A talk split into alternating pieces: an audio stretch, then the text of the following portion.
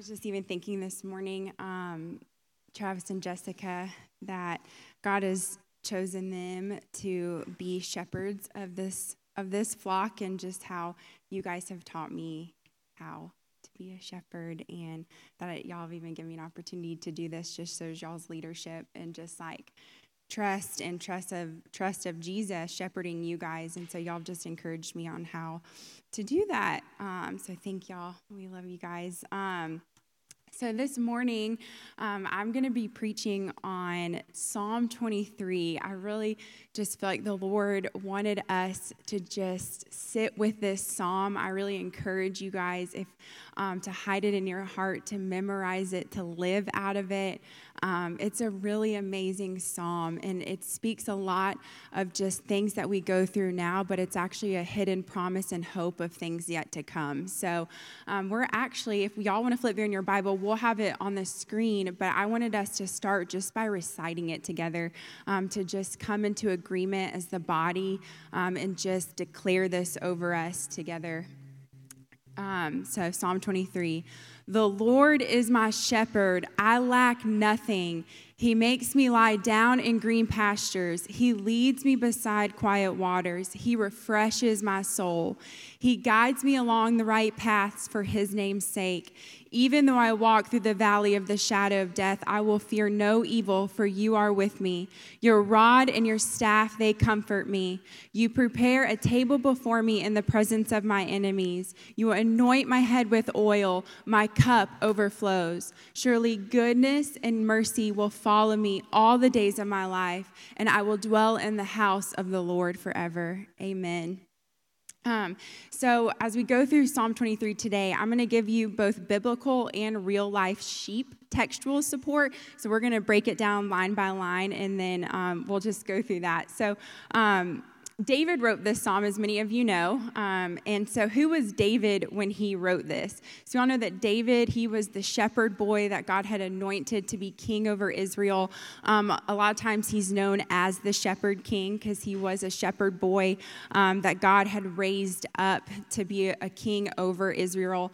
Um, he possibly wrote this around one thousand B C. We don't know for sure when he wrote this, and I'm actually going to give y'all my thoughts of when he wrote it, um, maybe a few years later. Um, So, but at either time period, David would have fled from Saul. He had his battle with Saul. He had garnered mighty men, and he had been recognized king of Israel. So that's kind of where we can, at this point, see where David is um, as we go forward. So the first verse,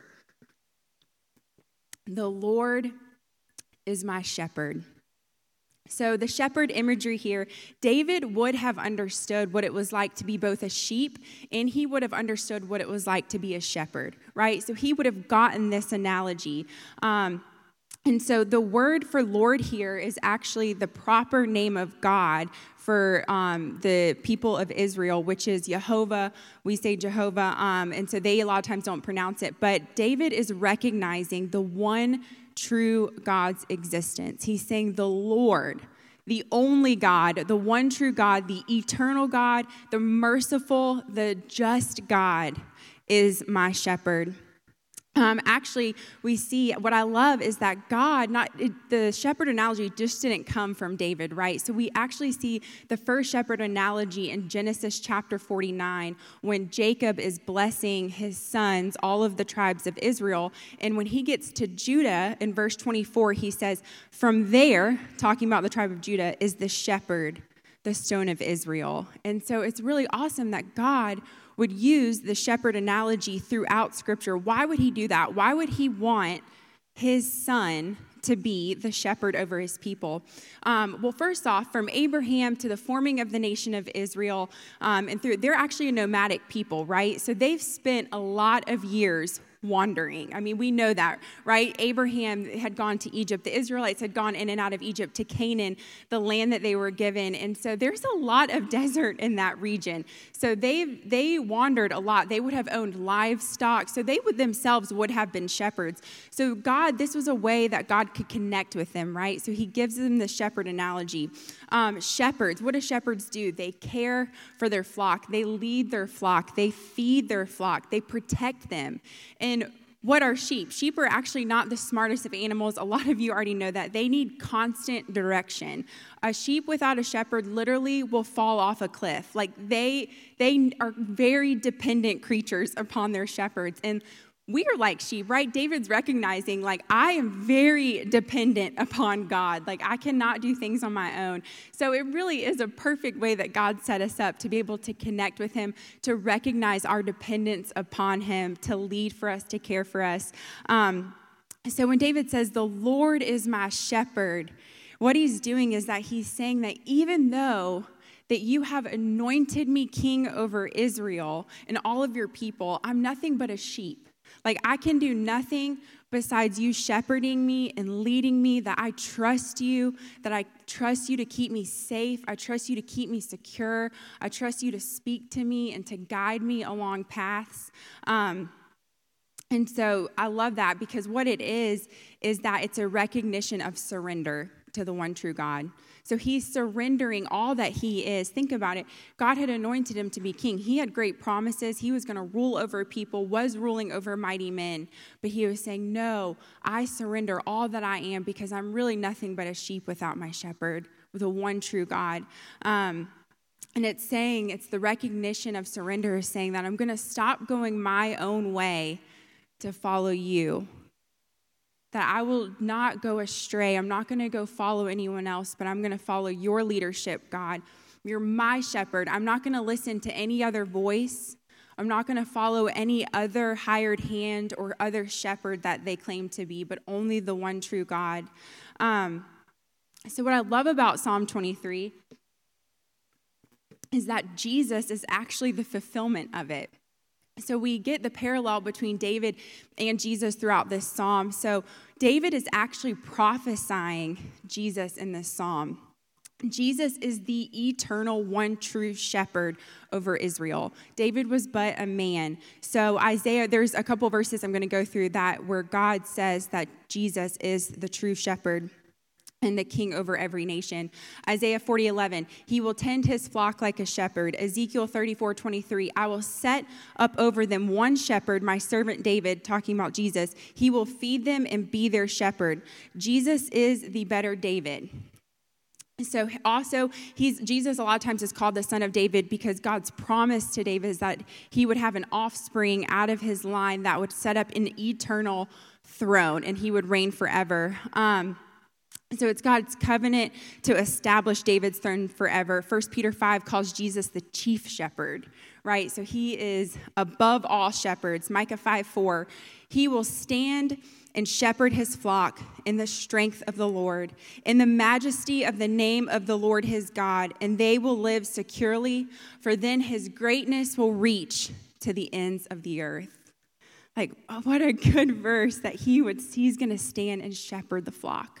Um, we also see, a lot of y'all know, in um, John chapter ten, Jesus is confirming who he is as the shepherd. And that's, we can, we're going to flip there if you guys have your Bibles just really fast. Um, I won't have it up on the screen. Um, but this is where Jesus confirms that he is the good shepherd. He's not just like all the other shepherds that have graced Israel, all of the kings that God had set up, but he's the good shepherd. Um, so we're going to read just a few verses in John ten where he says that. Let's go down to verse, we're going to go down to verse eleven. He goes, I am the good shepherd. The good shepherd lays down his life for his sheep.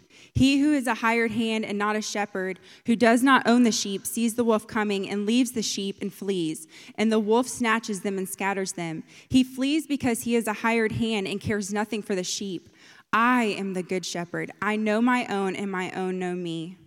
So we're going to stop there. Um, so why was Jesus a good shepherd? Well, one of the reasons is that there was a lot of bad shepherds in Israel. There were a lot of people that God had put up in leadership that turned, they went astray from Jesus, God being their shepherd. They went their own way, and they actually led the people astray. So we see a lot of that, right? So there was bad ones. Ezekiel thirty-four, um, God tells the people that they hadn't, they were speaking to the shepherds, and he goes, you haven't taken care of my flock. You've only fed yourselves. and now they are scattered as if they, they hadn't had a shepherd. So what he's saying with the scatters, because the shepherds he had appointed failed, and they didn't lead the people, they were now scattered, right? So they're scattered. They're they're chasing after false gods. They're they're worshiping idols. They're they're doing all sorts of just sin against the Lord because the shepherds had led them astray. They let them scatter, right? So they were scattered all over, scattered in mind, body, just spirit. Like they weren't one. They were not a one flock. You had everyone, one neighbor's probably worshiping one idol, the next um, neighbor the other. So when Jesus is saying that in John chapter ten, he's saying it's because those shepherds were really hired hands. So they didn't care for the flock. And they were scattered because they were chasing after all these other things and being led astray. Because the hired hand, they don't care. They don't, they don't own, they don't own the flock. They're not watching over it. A careful shepherd watches over the flock. He takes ownership of it. Because to be a shepherd, you've probably purchased those sheep, right? Like they were at a cost. So you take ownership. But a hired hand doesn't. So when threat comes or when evil comes, it's easy for them to scatter, and then therefore the sheep scatter. So Jesus is also the good shepherd because, as he says, he laid down his life for his sheep, and he seeks out the scattered sheep. If you continue down in Ezekiel thirty-four, after God had said the shepherds that he had appointed had scattered them, verse eleven says, I myself will search for my sheep, and I will seek them out. As a shepherd seeks out his flock that has been scattered, I will seek out my sheep, and I will rescue them. This is the Good Shepherd's ministry. Jesus is fulfilling John ten when he says, I will bring my other sheep so they may be one flock and one shepherd. He came to seek and save that which was lost. He came to seek and to save all of the flock, that his flock that had been scattered, right? So he had come, and by his death and his blood, that's how he regathers them and makes them one. So even when evil has come, Jesus didn't abandon us. He still chose the cross when evil, he was facing evil and looking it in the eye. He didn't abandon the sheep. He wanted them to be one. His whole purpose was to regather every single person, Jews and Gentiles, so that we would be one flock and he would be one shepherd over that flock, leading us and guiding us. And that's what I love, is because he laid down his life for us, that that's why nothing can separate us from the love of God that's in Christ Jesus. Like no evil, no wolf, no demon, nothing that comes into the flock can separate us from the good shepherd, because he takes careful watch over us and he protects us. The shepherd loves his sheep. He knows the cost of them. Jesus knows the cost of our flock and the flock of his people, and he seeks after the sheep. Um, so if we continue in that verse, that David says, the Lord is my shepherd, I lack nothing. Um, so I love this because David has, after he's recognized that God, the one true God, is his shepherd, he's not saying I lack nothing because I'm king, I have many wives, I have riches, I have this kingdom, I have mighty men. He's saying I lack nothing because the Lord is my shepherd. It's not because of all of these things or what my life looks like or the promises over my life. It's because that the Lord cares for me and leads me and guides me, and that is why I lack nothing. I find everything I need through the shepherd. He even says in Psalm thirty-four, the young lions suffer from want and hunger, but those who seek the Lord lack no good thing. So he saw that without a shepherd, things people will go hungry and they will starve. But if you seek the shepherd and you look to him, you will lack nothing. Jesus tells his disciples, don't worry about be- what you're being provided for, what you will eat or drink, but if you seek first the kingdom of God, all these things will be added unto you. So Jesus in his ministry is still just confirming these same ideas, right? These, the same kingdom principles, that when we look and seek after the shepherd, that all those things will be given us, us. We will naturally be provided for because God cares for us. He cares about even the smallest of needs that we have, that we will be supplied all of our needs in Christ Jesus, all of the riches, because we have a good shepherd who cares for us.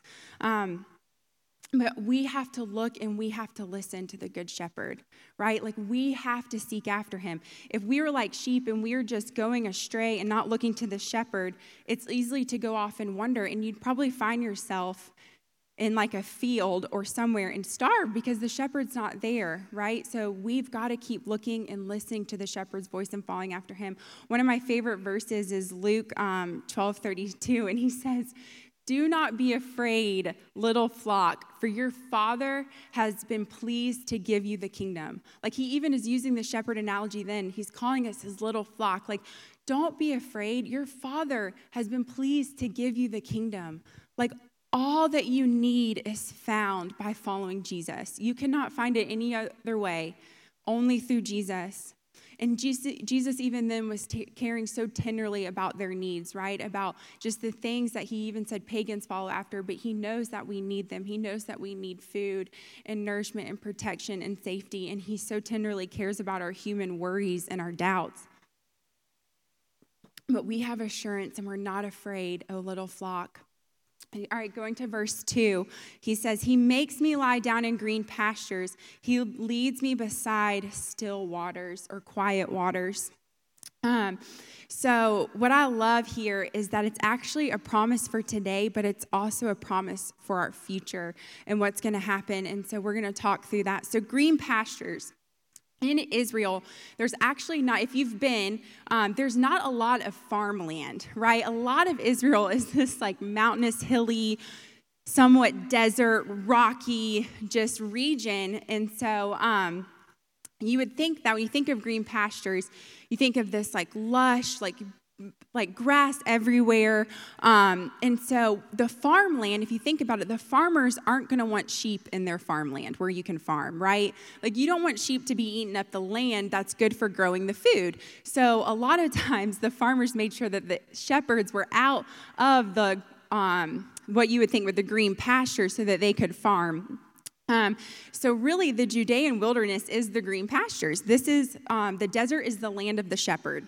So if you've ever been, you've probably seen um, a picture just like this. Um, so this is what a lot of Israel looks like. When we went, me and Greg had the opportunity to go. And so right outside the city of Jerusalem, on your way down to um, even Bethlehem, the Dead Sea, a lot of it looks like this. Like, there's not much what you would think is green pastures. Um, it's it's pretty, like a, it's like a desert. There's extreme heat, extreme cold. Um, things are hard to grow there. It's pretty rocky. Um, that's why when David says, like, "You've caused me to go on the heights," there's these, um, I think it's called an ibex, is like the deer that allow go on the heights because it's so rocky that they actually can go up on these hills. And it's amazing to see, like, they don't fall or slip, but their like feet are just so perfectly placed on every single rock. But um, just so you can kind of have a picture of what that is. So they get very little rain, and the little rain that they do get, what it does, coupled along with the wind, so Israel is on one side surrounded by the Mediterranean Sea. So the when the wind blows, it has moisture in the wind.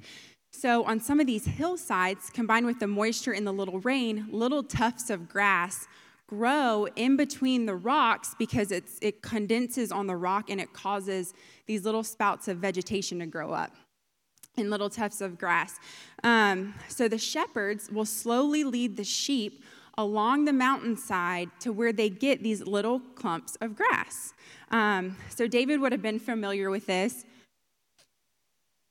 Um, so the sheep, it's a mouthful here, it's a mouthful there. You keep walking. If you've ever seen this, a shepherd lead a sheep. I mean, it's pretty a slow process. I, we have a friend who actually was a shepherd in Israel and did this. She literally would just slowly walk. There'd be a little bit of grass. They would eat it. Then she'd keep walking. I mean, it's like a very just slow, methodical process because the shepherd is like also ahead of them looking for where these tufts of grass have grown up. Um, and so the good shepherd's promise for us today is that he's going to meet our needs today. So what happens is, is you have to think that since it's a desert, those tufts of grass won't be there by the end of the day, right? Because it's really hot, and then they'll die quickly. I mean, it really is like a day-to-day process. And so it's we have faith that we trust that he'll give us exactly what we need for today. Everything that we need for today. Um, every day he calls us out of our pen into green pastures. Every day we trust the Lord. We have everything that we need. Jesus says, don't worry about tomorrow. That you got to trust your shepherd to lead you and guide you He knows where the green pastures are. So he knows where those tufts of grass are, everything that you need for that day. Um, it might be on a totally different mountainside than you think. So if you were to go your own way, you'd probably find yourself with no pasture and you would starve. But Jesus knows how to feed you. He knows what your day consists of. He goes before you in your day. So just trust him, right? So we don't have to worry about tomorrow. I love, there is a rabbi that said, worry is dealing with tomorrow's problems on today's pastures. So, like, that's worry. We worry about what's going to happen tomorrow or next week or next year, but God's given us our pasture for today. So let's be fed and trust the Lord that he'll lead us and he'll feed us tomorrow. He'll protect us next year. He's going to give us our food that we'll need, the water that we'll need. Um, so this life is a journey where we're just moving along, trusting our shepherd day after day after day, and new mercies we see every morning, right? Whenever he calls our name and wakes us up to lead us out in our day, new mercies we shall see. Mercies, because that is the mercy of God, that even those tufts of grass would grow, right? Like, we really are under the hand of the mercy of our Lord, the one true God. Um, and so the Holy Spirit actually helps Jesus with this, and it's really cool. So if you think about these nomadic shepherds, like, they're leading them along the hillsides, but they have to pick a hill that has been exposed to the wind, right? Because the wind is what carries the moisture. So that's probably most likely where they're going to find these tufts of grass. Well, the Bible compares the Holy Spirit to the wind. So the good shepherd is only going to lead us where the Holy Spirit is moving, right? So he's in step with the Holy Spirit. So he's going to be guiding us and leading us to those hillsides where the Holy Spirit has already started to prepare our food for us, right? So it's like, that's the grace of God, is this picture. Um, so why does David say green pastures, right? Like, what, we're not saying that they're not green pastures. It looks a little different currently. But this is, remember, God's promise to David is a millennial kingdom. What we see now is not what it's going to be like, right? That's our hope. So David was prophesying an eternal promise that Jesus would bring a kingdom and restore all things to himself. So these green pastures will be restored in the millennial kingdom when God creates a new heaven and earth. Like, we really will see green pastures, that the land of Israel will be restored. Um, Isaiah twenty-four five says, "The earth suffers for the sins of the people, for they have twisted God's instruction, violated his laws, and broken his everlasting covenant." So there will be green pastures in the millennial kingdom, because God is going to restore, and he's going to renew, and he's going to restore the pasture land for the sheep, us, right? Like, we really will be able to probably go, I bet you that picture that we saw in the millennial kingdom will be covered with just lush vegetation, right? Like, God is coming to restore. Um, in the millennial life, there's going to be plenty of grass. So David is trusting God here to lead him into the millennial kingdom, for the messianic kingdom to come, right? And that's for us right now, is that we are trusting. We're trusting our good shepherd, not only to lead us day to day, but we're also, there's a bigger, there is a bigger promise attached to our day-to-day life, and is that our shepherd is leading us into the eternal millennial kingdom that he is building right now. And so, um, you know, we might be looking around and it's like a desert in our life, right? Sometimes it's hard to believe the millennial kingdom's going to come with all the pain and all of just um, the dryness of the world. But you know what? We are going to lie down in green pastures, and Christ is going to come, and he's going to return and set up his kingdom fully here on earth. Um, but right now, the messianic kingdom, the hope is, is that he does live inside of us. So we trust God in the desert, and we know that he's going to lead us to the pastures of eternity. Like, that is our hope. Ezekiel thirty-four, and we see this in Ezekiel thirty-four, fourteen through fifteen. This is the promise of the millennial kingdom. God says, "I will feed my sheep with good grazing land on rich pasture. They will feed on the mountains, and I myself will be the shepherd of my sheep." So there is promise here, right? At the end of the Bible, it says he's going to wipe away every tear. Like, we will feed on rich pastures. This is our future glory and hope, because God is our good shepherd. Jesus is the good shepherd. So right now, he's leading us through the wilderness. Sometimes life can feel that way. And so, but what he's giving us is just the grace and his love every single day in those tufts of grass, leading us beside still waters. He is still seeking and saving the lost right now, which whom we all belong, right? Like, that's what God's doing right now, is he's gathering his flock back together, and then he's going to come and he's going to fully reign here on earth. Blessed is the man who trusts in the Lord, whose confidence is in him. Blessed are the sheep who trust in their shepherd. Their confidence is the one who is in the one who provides and cares for them. The Lord is our shepherd. He was our shepherd. He is our shepherd, and he will be our shepherd. This is all wrapped up in this psalm of what David's saying. So he continues with still or quiet waters. Um, this is really interesting. So in this part of the world, one of the things that kills people more often than not is not starvation, right? So in the desert region, it's not starvation Um, or dehydration, but it's actually floods. Because of the way that the land is, um, and the little rain that they do get, floods are actually a really big deal. And they carve out these places called, they're called wadis. And so this is where these flash floods can happen. And um, with a flash flood, that's actually really scary, because a lot of times you, you don't know when they're going to happen. Like, it could be a beautiful sunny day and a flash flood hits, um, and it's in an instant and you die. Um, so there's a lot of places that are unsafe. So what happens is, if you can picture this analogy of what still and quiet waters are, is that in these wadis, there can be flood water that's left over. So if a sheep was to go find water on their own, they could find themselves in a wadi and actually die, right? It's not safe. So what David's saying is, he leads me beside still, quiet water. So still here means like um, a deep spring. Like, he's talking about, you lead me beside a natural flowing water, a spring, a river. You lead me to safe waters to drink out of. You don't you don't put me in danger. You lead me to safe waters that I can drink. Um, so Jesus, he leads us to these safe places if we trust him. So a lot of times, if we go astray and we're not looking to our shepherd or listening to our shepherd, what happens is, is sometimes we drink from waters that aren't safe, whether that's relationships, decisions we make. They may look like it, but if we don't have the Lord shepherding us, they could actually, a flood could come and we could just get knocked out very quickly. Like, even um, Jesus says, so we're going to skip to New Testament really fast. When he's saying to build your house on the rock and not the sand, because the waters will come. That's what he's talking about. Don't build your house in a wadi, because a wadi, a lot of the ground, because of all the erosion of the floods, is sandy. So don't build your house in a wadi when the floods can come out of nowhere. It's not safe. Build your house on the rock. And so Jesus leads us to the rock. He leads us to the safe places. So it's, what are we building our life on? What are we building our relationships on? What are the safe waters? And again, you only have, you only know that if you're looking and listening to the shepherd, because he's not going to lead you into any dangerous relationship. He's not going to lead you into a dangerous decision. Like, you are under the care and protection of your shepherd if you're following after him. Um, the spring also is a deep and constant source of fresh water. Jesus will always lead his sheep to life.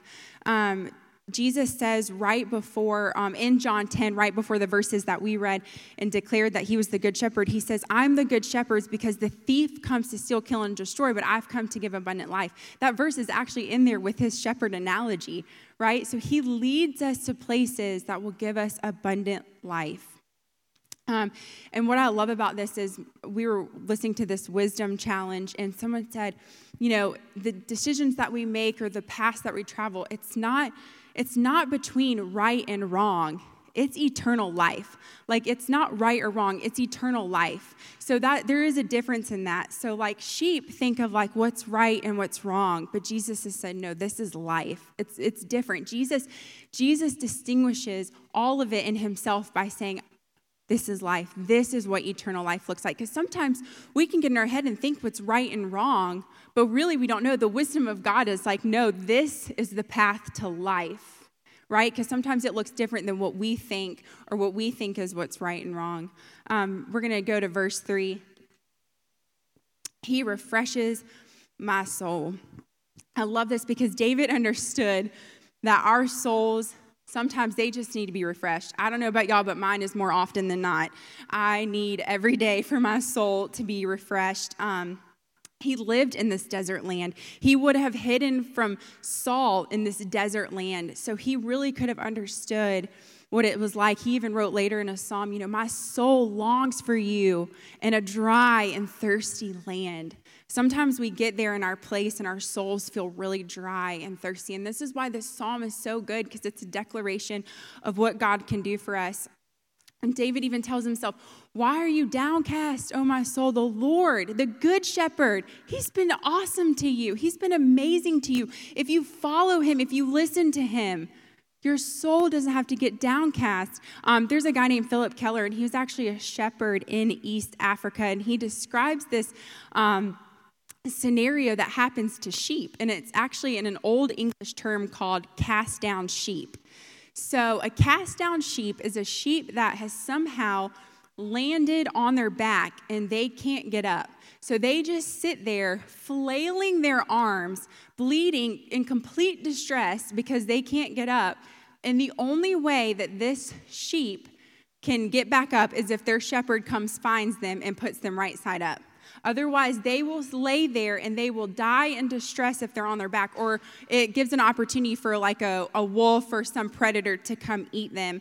Um, he says that it's really a very sad sight when you see a sheep like this. I don't know if y'all have ever been like that, but I have definitely been a sheep on my back plenty of times, and I know that without the Lord, I would have died. You know, it's like one of those things, and you're like crying out for help.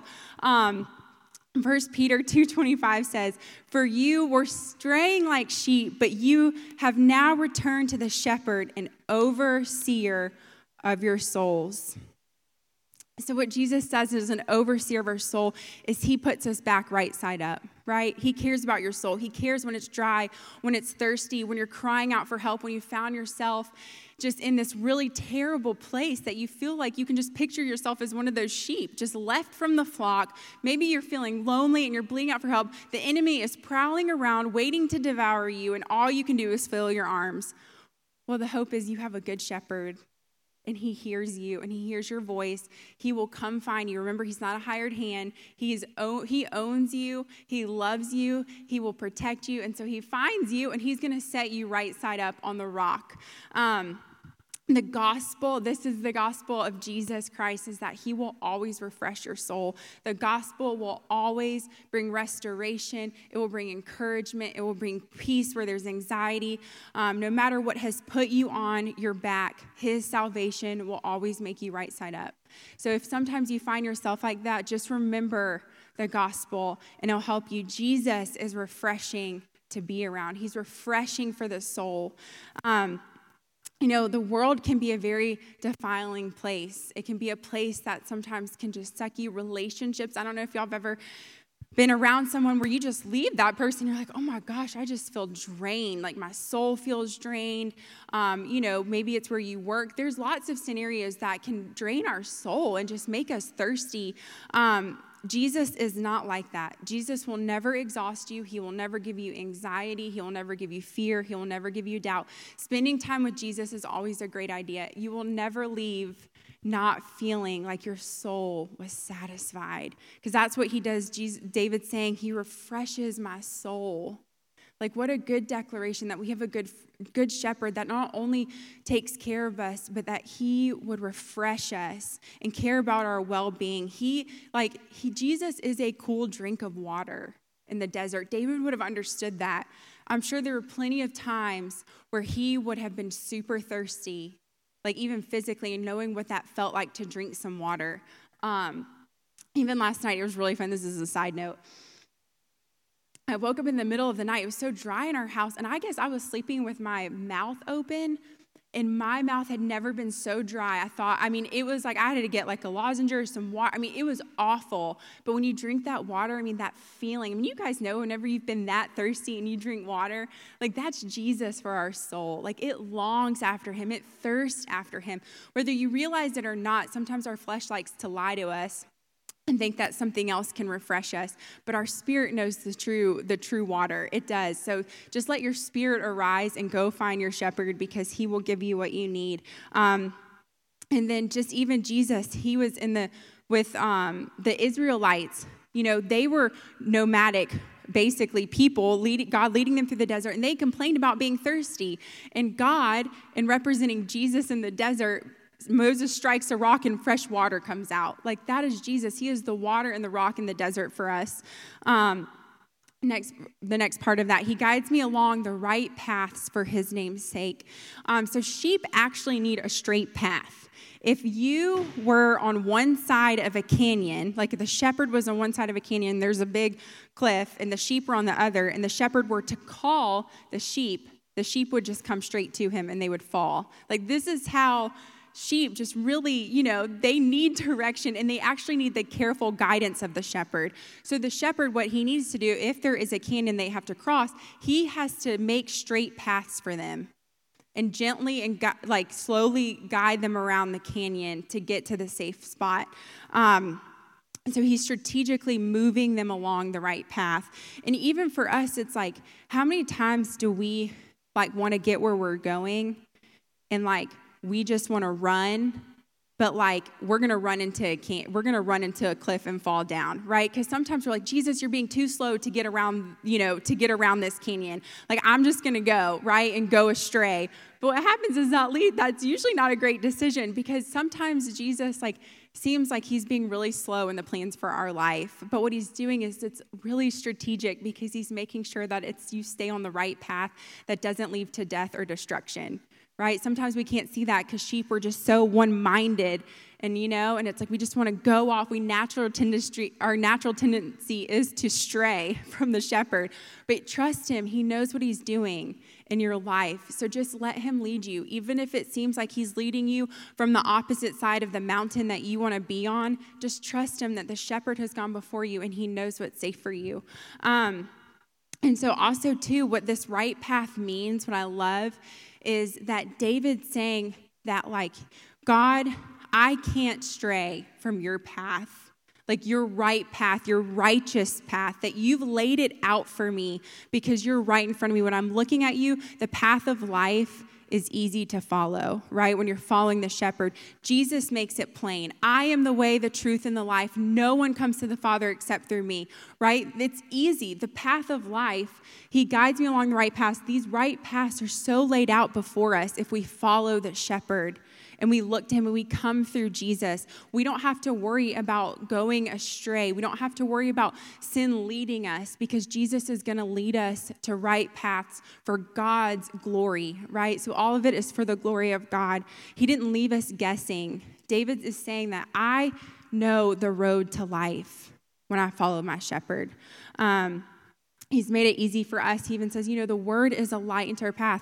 It's a lamp into our feet, right? We have the word of God showing us that this is the right way. Now walk in it, right? When we follow Jesus. And God takes full ownership of you. So the shepherd is taking ownership of your life. He's taking ownership of your salvation. He's there to help us and lead us and guide us into the right path so that he would get the glory, right? Because if his people are following him, if his sheep are following or following the shepherd, they're being well taken care of. And the other sheep, when they have where they have bad shepherds, they're getting jealous of the other sheep, and they want to be a part of that flock. So that's what happens among the nations, is when we actually are living the holy lives that God, the shepherd, is leading us into these right paths, God gets the glory, because other nations see the blessing of the people of God when they walk in his ways, and they want to be a part of that flock. There is no one, even they might be blinded, but there is no one in this world who would not want to be cared for and loved and protected.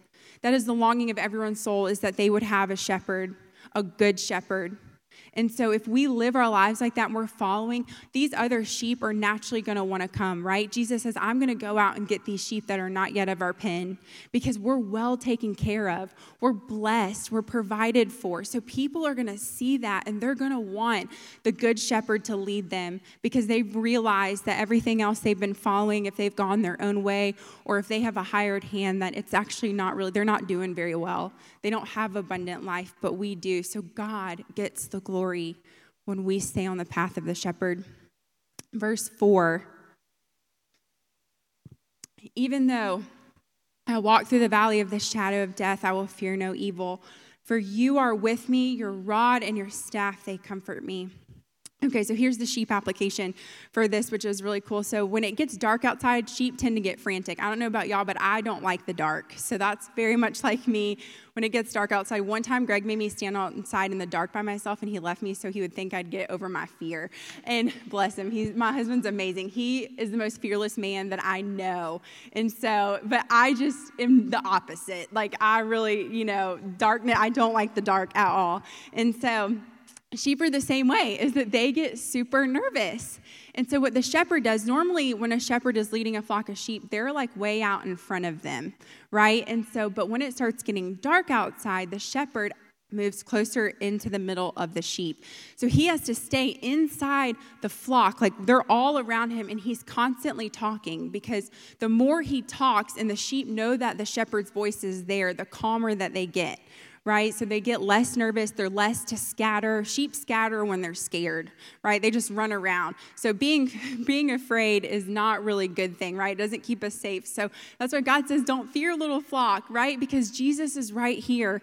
Um, and so for us, we don't have to fear, because God has given us this word. Jesus moves closer to us in our darkest moments. I know that all of y'all probably have a testimony of, you can think of a really dark moment in your life where Jesus was the closest to you that you've ever felt. That's what he does, because he's a good shepherd. So even though he's been before you, he moves really close to you, and he guides you, and he talks to you. He talks gently to you, saying, peace be still, peace be still. I'm right here. Jesus is with me. Um, Okay, so now the biblical application, which I really love, and why I think, and this is me just from studying and, and research, why I really think that David possibly wrote this psalm after his son Absalom revolted against him. And we'll get into that. So first I'm going to um, tell you a little bit about the Valley of the Shadow of Death. So Valley of the Shadow of Death, or va- Darkest Valley, is actually um, a reference to a valley in Israel called the Kidron Valley. And again, if you know this, the Kidron Valley is a valley or ravine that runs between the Mount of Olives in the old city of Jerusalem, or in near where David would have built his city as well. Um, so the current city where the Temple Mount is, is right across from Mount of Olives, and then you do have this ravine. Um, right now, like, in that ravine is a highway, so it's pretty crazy how you meet the Old Testament and, like, new age, um, just technology. But, so in the Kidron Valley, in David's time, this is where idols were burned, people were buried. To this day, around that area, there's lots of graves. There's Jewish graves, Muslim graves. You know, it really is like a valley of the dead. Um, and so, and Jesus and priests during this time and around the Old Testament period would have taken anything that was unclean in the temple, and they would have taken it down to the Kidron Valley. During Jesus' time, um, how they built the city was on the Temple Mount. So during Passover, they would have had to sacrifice hundreds of thousands of lambs, right? Because it was one lamb per family. So there would have been a lot of blood, right? Like, sacrifice is a bloody thing. Um, thank you, Jesus, right? We can imagine Jesus being sacrificed. It's a bloody thing.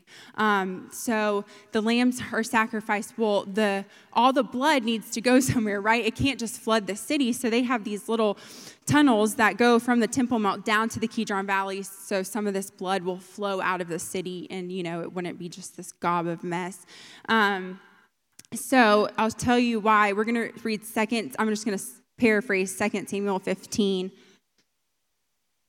and why I think David would have wrote this psalm um, around then. So Second Samuel fifteen tells us of a time in David's life where he was king, and he had a son Absalom. I'm going to just go through it really fast. And long story short, his son betrayed him and actually revolted against him. And he turned the hearts of the people away from David. And so he basically was taking over his throne in the kingdom that God had given David. He had conspired against him. Um, David was forced to flee from a fear of the sword of his own son. So you can imagine the betrayal. Verse thirty tells us this. After he left the city, David continued up the Mount of Olives, weeping as he went. And why I share that verse is, so I'm connecting it, is because David would have had to cross the Kidron Valley in order to get to the Mountain of Olives. It's just the geography of the land. He would have had to have done that. Um, the Valley of the Shadow of Death. So this is going to be fun to go back and read. But so now imagine if David would have written this psalm at a time when he had been betrayed by his own son, he is what, what he felt had lost his kingdom, most of his mighty men. He had been literally betrayed in the worst kind of way. I mean, his own child um, had taken the throne from him. He had no idea at this point if he was ever going to sit on the throne again. I mean, he had the promise of God, but then he didn't. I mean, he was sad. He had been, he didn't even have his shoes on, the Bible said. He didn't have all of his clothes. He had been stripped of his majesty, of his kingship, um, all from the betrayal of someone close to him, and his own people had turned against him. So I want to read Psalm twenty-three really fast, just if y'all can start picturing where David is on the Mount of Olives, crying because his son had just revolted against him. This, imagine just David reading this or writing this psalm. Even if he had written it before, I'm sure he was declaring it at this point. The Lord is my shepherd. I shall not want. He makes me lie down in green pastures. He leads me beside still waters. He restores my soul. He leads me in the paths of righteousness for his name's sake.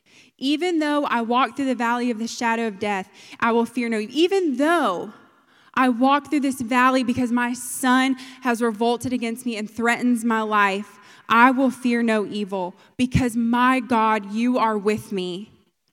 Your rod and your staff, they comfort me. Knowing you are near me in my darkest hour of life, it gives me comfort.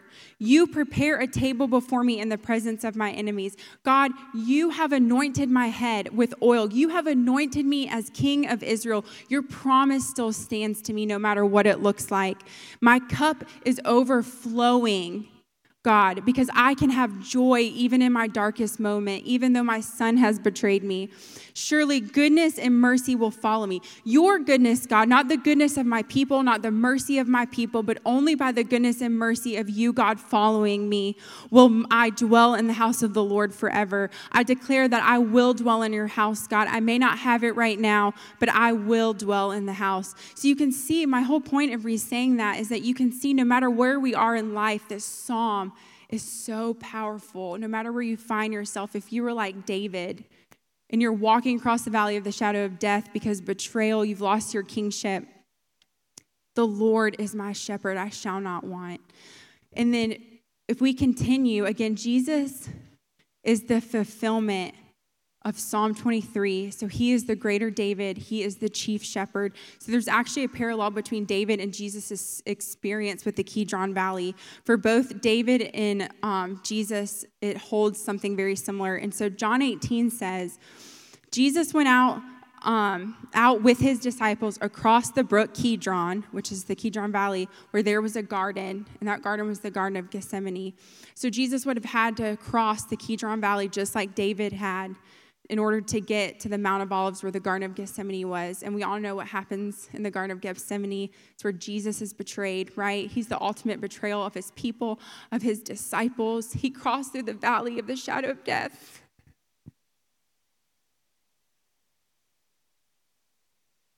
And he would have been arrested.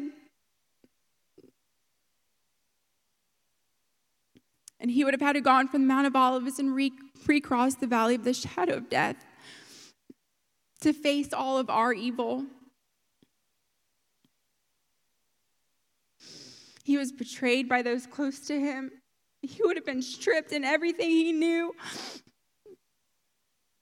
He bared the waywardness of our sheep, of us sheep. He bared our waywardness. Isaiah fifty-three, we've all, like sheep, have gone astray, but he's laid on him the iniquity of us all. So David in Psalm twenty-three is prophesying the Messiah. Jesus probably would have been saying Psalm twenty-three as he's crossing over the valley of the shadow of death.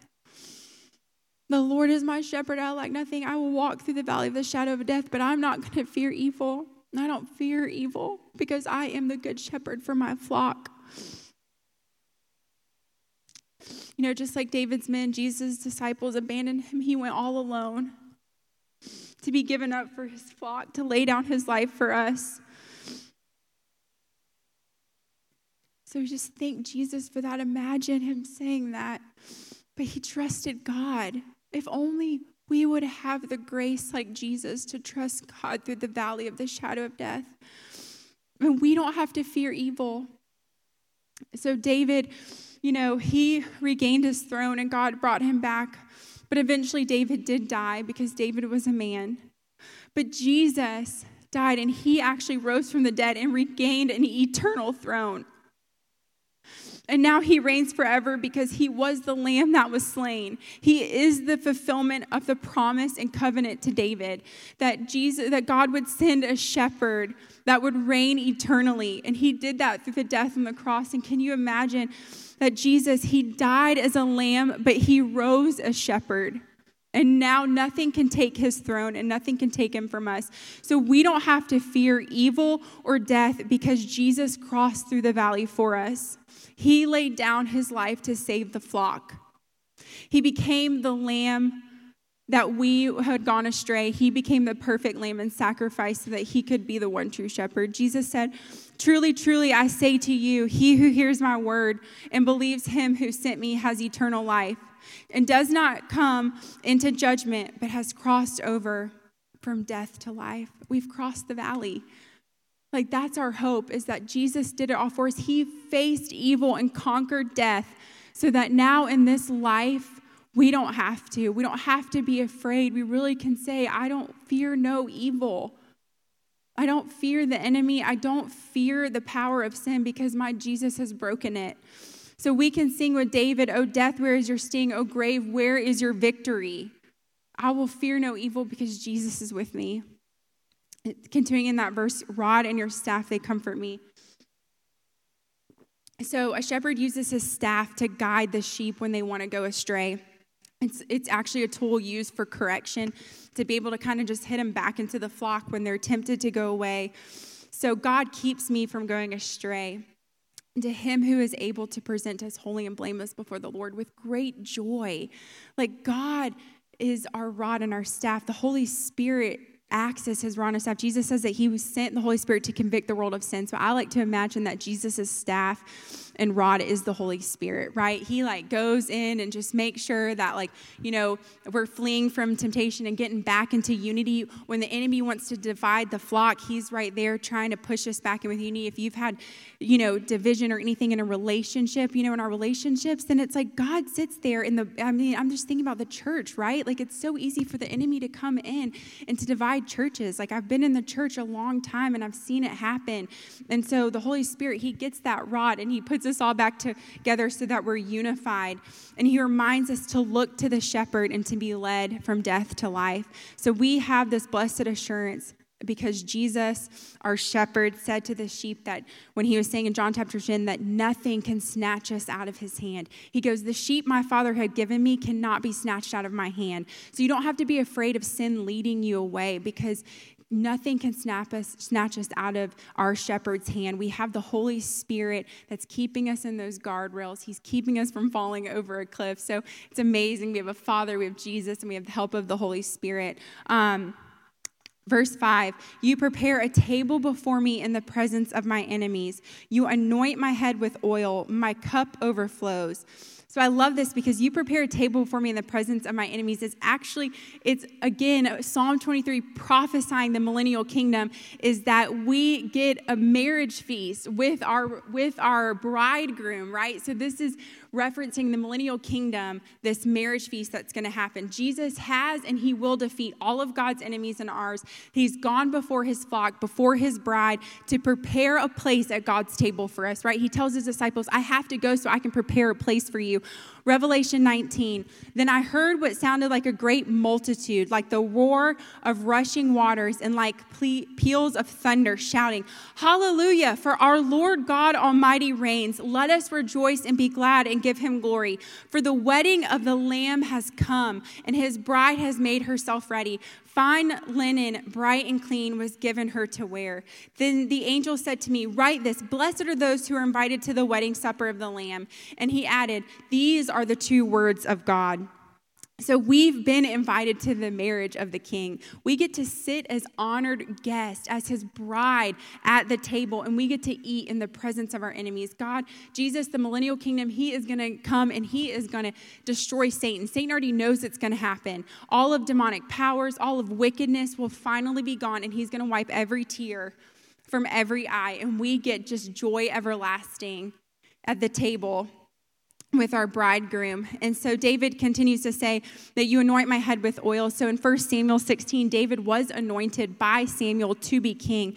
So the Bible says that we have an anointing from the Holy One, right? So this anointing, the oil, is a picture of the Holy Spirit. We're anointed to rule and reign with Christ forever, right? So even right now, because we have anointing from the Holy One, you have been given the grace, the authority, and the power to rule and reign with Christ on earth. That's why it's God, let your kingdom come, let your will be done through us, right? Like, we want that to happen through us. We want to have the wisdom, the grace, the love, and the compassion to be able to rule and reign and bring the kingdom of God ushered in for Jesus, our Messiah, into this millennial kingdom, because we know that what our hope is, is being married to the King of Kings as we get this wedding banquet feast. Um, the Holy Spirit is deposit guaranteeing us what is yet to come, right? This is the anointing. It's Psalm twenty-three. It's telling us this is what's yet to come. The green pastures are what are yet to come. The marriage supper is what's yet to come. Like, what an amazing hope we have in our shepherd, that that is where he's leading us, right? Because this world can be very sad, but he's providing the grace for us to make it into that time. So for shepherds, they actually do an oil concoction on the sheep of heads to keep like flies away and all of that. So for us, we have an oil of grace to keep the sin away and to keep us protected from the enemy, right, until that day comes. So he's protecting us. He's in us. My cup overflows. So Jesus, his cup was sorrow and wrath that he drank for us, so that now we drink out of a cup that's abundant life and joy. That's what's overflowing in our cup, right? Only Jesus could have drank the cup of wrath from the Lord, but we get to drink the cup of salvation, of joy, of healing, just all of the amazing things that the cross has given us. That's why you're overflowing, because of the cross of Christ. Like, anything that heaven has, you get right now in your cup, and you get to drink out of it. Um, The last verse, verse six, surely your goodness and mercy will follow me all the days of my life, and I will dwell in the house of the Lord forever. Goodness and mercy. So mercy is actually the covenant word for steadfast love. So goodness and steadfast love, I like to imagine, are the sheepdogs. Laura Pulliam, we call Millie, Millie is a sheepdog at school. So, um, but they're like the sheepdogs. So they are in the back of the flock, and they're just helping the shepherd, keeping them from harm. They're keeping them in check. They're following, making sure, you know, pushing them through. As the shepherd's way ahead, they're behind the flock, right? So goodness and mercy are behind us. Isn't that amazing that they are our sheepdog? Um, And so they're keeping us from safety, and they're our protection, um, God's goodness and his love. I will dwell in the house of the Lord forever. So David is saying that I am so satisfied by the care of my shepherd that why would I go anywhere else? That I only want to dwell in the house of the Lord because it's so good. That there's nothing, no other shepherd could tempt me to go into their pasture, because my God is so good. My shepherd, Jesus, is too amazing for me to wander anywhere else. Um, So forever would us sheep be satisfied in Jesus, that we would never want to wander. We would never want anything else to satisfy us or fill us, because we can dwell in his house, and it's a good house. It is a fun house. It's filled with joy and plenty, um, and more than enough. So again, Psalm twenty-three, God promised David that he would build a house for his name and would establish his king forever, his kingdom forever, which is Jesus. So Jesus, then fulfilling that covenant, made us temples of the living God. So the presence of God dwells in us now, and we get to reap the benefits of having the presence of the Lord inside of us, right? It gives us the strength, the courage to face the day. But we also, in this psalm, prophesying the millennial kingdom, is that one day we will get to dwell in the house of the Lord, and we will see God face to face. So David is prophesying this, and we will dwell in the house of the Lord forever, that that is our salvation and that is our hope. I'm going to end with Hebrews thirteen, twenty through twenty-one. Now may the God of peace, who through the blood of the eternal covenant brought back from the dead our Lord Jesus, the great shepherd of the sheep, equip you with everything good for doing his will. And may he work in us what is pleasing to him through Jesus Christ, to whom be the glory forever and ever. Amen. I'm going to pray for us. Um, and so if the ministry team wants to come over there, um, If you don't know Jesus, one of the amazing promises is that he leaves the ninety-nine for the one. So if you can say, I am the one today, that, or I've gone astray, I don't know the voice of the shepherd, I haven't heard the voice of the shepherd, I'm about to walk off a cliff, please come talk to Jessica, Travis, or someone on the ministry team, because we would love to introduce you to the Good Shepherd and that he's pursuing you. He does. He leaves the ninety-nine for the one. Um, and then I just pray for encouragement for anyone if you feel like you're the sheep that has found itself on your back and you're just wailing and you're just waiting for your shepherd to come find you. Um, I would love to pray for you. Or if your soul is like David and it's just, you need some refreshment, God, the Holy Spirit wants to come and minister to you. So Jesus, I thank you that you are the good shepherd, that you are the eternal chief shepherd of all nations, not just the nation of Israel, and that you have been deemed worthy to, by God to lead the flock into the millennial kingdom, Lord. I pray that today people would walk out of here feeling hope and encouragement by you, Lord, that even though we walk through the valley of the shadow of death, we will fear no evil, Lord. Even if the way seems like a desert and the way just seems hard and the road and the journey seems slow, that God, we have a hope in you, Jesus. I pray for just the grace every day to trust you, to feed us and to take care of us, Lord, to protect us and to meet all of our needs, Lord.